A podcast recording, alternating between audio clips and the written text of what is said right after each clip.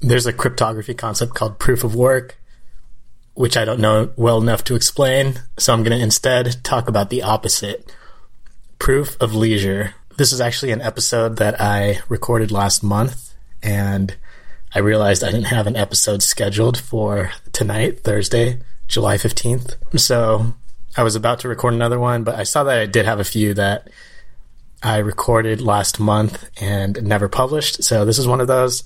And it's five book quotes about leisure and the importance of leisure in our lives. Let's get to it. I do like this idea of proof of leisure. So this is the opposite of being a workaholic. Not that I'm a workaholic, but I do want to enjoy the weekends more. Like make make the separation like I have a lot of like I said in the last episode, like I'm not wheeling and dealing and um, working 80 hours. So I do have a bunch of free time and sometimes it just doesn't feel as restful as it should. I'm thinking about like making content, trying to write, getting stressed out about that because I'm not getting it done. And I want the weekends to feel more like weekends. Maybe some other people have issues with this. So these are five book quotes about leisure from different books about the importance of leisure, rest, relaxation. One of them, the first one is from a book called Off the Clock. And it says, this is by Laura Vanderkam. In the book, she says, conscious fun takes effort. This seem, this seeming paradox, why should fun be work? Stops us in our tracks.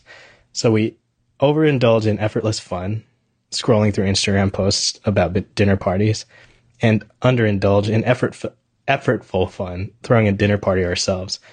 But although minutes spent in boredom or anxiety pass slowly, writes Gruden, they nonetheless add up to years which are void of memory. It is effortful fun that makes today different and makes today land in memory. You don't say, where did the time go? when you remember where the time went. That's the end of the quote. I'm crying now. Not, not really, but definitely in the past year, it's like, oh, where did the time go? Where did the time go? But then I'll scroll through pictures and it's like, oh yeah, that, we were doing like some pretty cool stuff. And it, it is that idea of continuing to do more of that stuff that was enjoyable, even during the pandemic when it was, you had to figure ways out to have that. And it reminds me of this episode of so I'm I'm always going to be Team Scooter Braun, right? In the in this rivalry with Taylor and, and Scooter Braun, and it has nothing to do with her. It just has to do with that I I'd like Scooter Braun from one podcast episode that he did with Bill Simmons. That's the extent of my knowledge of the rivalry. He talks about this time when he hit his number. Like, I think it's a more common thing now that you have this number that you want to reach. And that's when you'll feel satisfied. For some people in like the fire community, it's the number that whatever the formula you use, 3%, 6%, 8%, whatever amount of savings you can have invested where you can live off of interest dividends and you never have to work again. But yeah, for him, he, it was like, okay, it's some crazy number, super high. It must be super high. And he hit that number before he was 25, something like that. And he realized he wasn't happy. So he calls his dad. His dad says, look, pull the car over. Think about, uh, yeah, he said, I think he said he was driving. Pull the car over. You think about the things in the past year that brought you joy. Then call me back. And then, so he does that, pulls the car over, thinks about it, talks about like time spent with his sons. I, he, I think I like it because he gives a specific example, like hooping. He, this is what he says, something like hooping with your boys and you hit a three. and it's like, okay, yeah, I'd love that. That, that is a good feeling. And so he calls his dad back, tells, and of course, like spending time with his wife, calls his dad back, tells him all that. And He says, okay, now figure out how you can fill your life doing those things. Like fill your life with more of that. And that takes conscious effort. So yeah, just bringing it back to the off the clock is that a lot of the most fun things, like let's say like work takes the most effort, which is why then we go to the other extreme to forms of leisure that take no effort at all. The downside, of course, is that these things are not even that refreshing. They're easy, but not refreshing. So, yeah, putting the effort in is important. It's something that I want to do more. It, it's one of those affirmations I have about reaching out to friends, making the time to schedule things. Something I'm grateful for that my wife Amy does is she is more likely to schedule time for friends and for our friends and to remind me like if friends are in town like hey make sure to schedule some time with them. Next up is this quote from this book called Time Off. Leisure, as Bertrand Russell would later write, was essential to civilization, and according to one of the ancient Greeks, Aristotle, leisure was not only essential, it was the highest ideal anyone could aspire to. Work was a necessity, but leisure was noble. That's the end of the quote. I don't know what to say about that except that it's good enough for them, good enough for me. But yeah, th- that idea that I, there's definitely like some things I've read where the ultimate goal or like a, a better world would be where hard labor, certain some certain amount of jobs are just completely automated, and then everyone can kind of do just like live a life of leisure following their curiosities, creating art for other people, and that there's just like that would be a great world. I, I, I, maybe I'm like describing. There's probably some nuance there as well, and I imagine there's just like second order effects, third order effects of that. But it's an interesting thing to think about. That leisure is the highest ideal that anyone could aspire to. I guess the opposite of that is like a job well done. There's definitely something where that is just, I guess, like in in our culture that garners more respect immediately. I guess from whatever my perspective is, that oh, this person loves work. That's why like workahol workaholism is the thing. Is that you just get respect for doing it, and maybe that is, I guess, like why I am I'm making this podcast at all is to try to share some information about leisure. So anyway, I kind of don't didn't have quite so much to say about that quote. So I'll move on to the next one. This one is by Free to or called Free to Focus. This book by Michael Hyatt. He says, first, don't think about work. Put it out of your mind. Preoccupation with work while you're spending time with family and friends makes you physically present but mentally absent. Even when you're there, you're not there be mindful of worry creep. When you sense yourself thinking about work, focus on something else instead. That's the end of the quote. Of course, that's easier said than done. Like, oh, just stop thinking about it. But it is important. While it's easier said than done, it is possible. I, I, I truly believe that, that you can, with practice, control your thoughts or at least be build up that awareness to and then redirect your thoughts to something else that again, not easy, but worth practicing through things like meditation. I want to believe it. I mean, that's something that I want to get better at. And a lot of that is inspired by the book Soundtracks that I just re- recently listened to.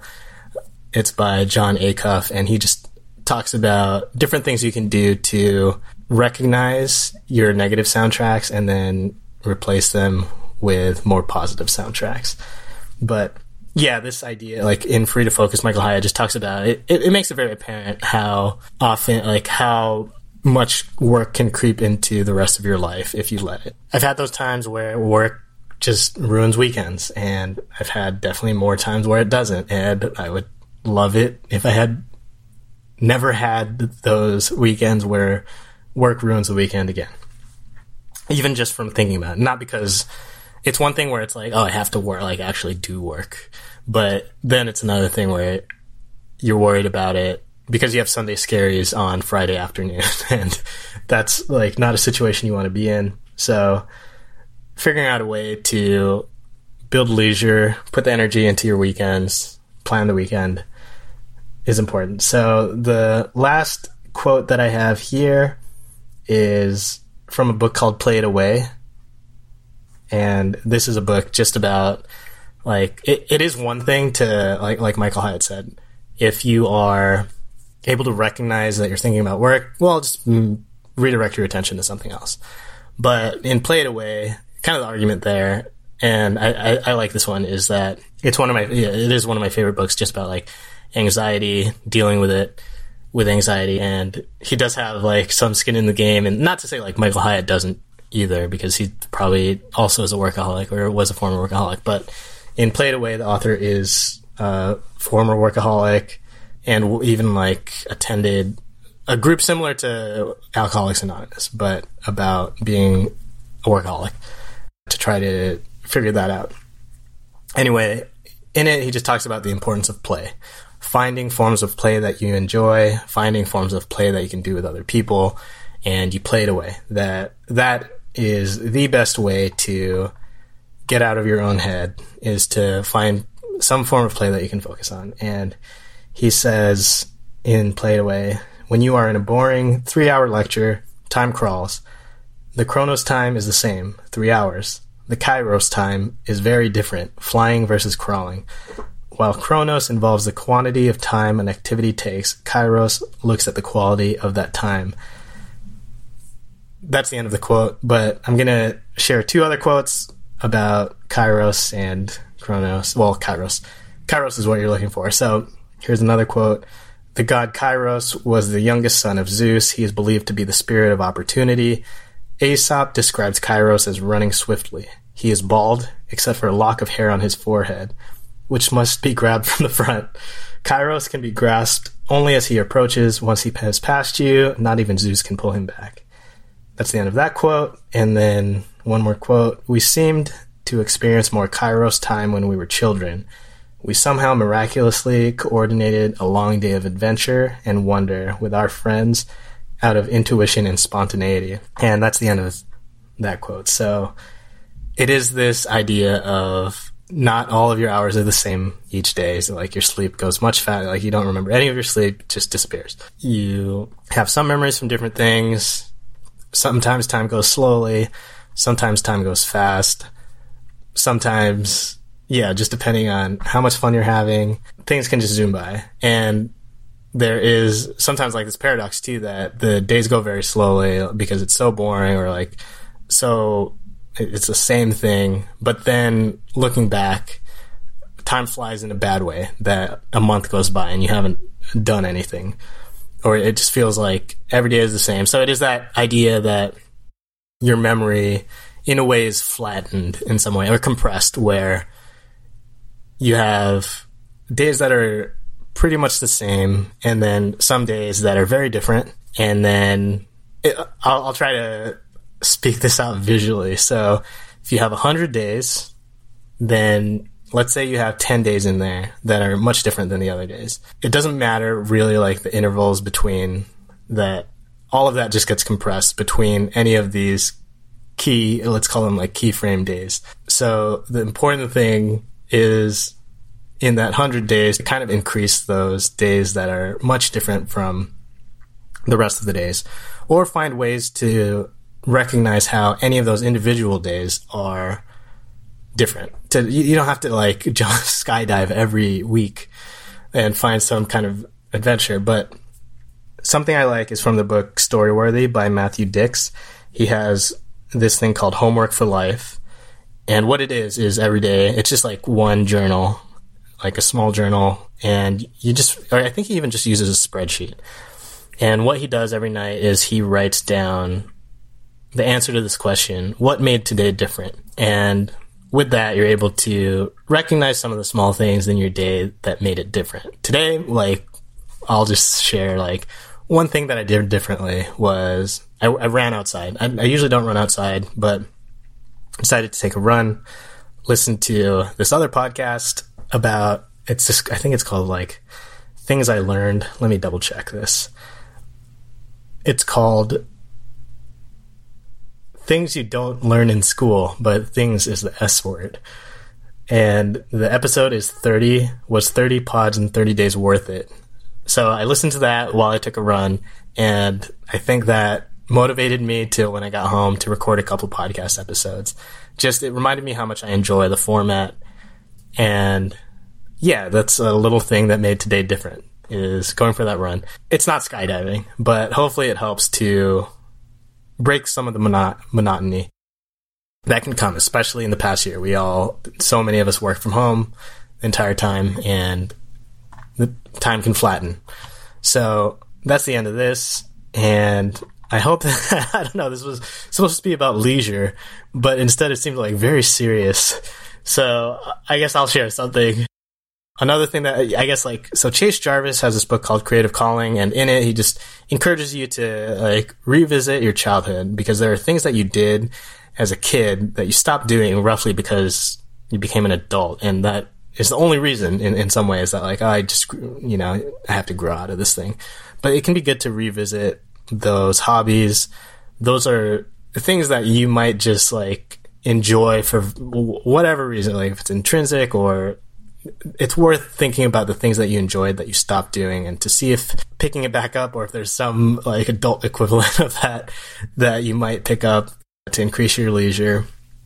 For me, video games were a huge part of my life growing up. So I know that that's something enjoyable. And that is why I splurged on a PS5, got it on StockX because I was wasting hours. Mm, like, I've wasted already hours in different virtual lines.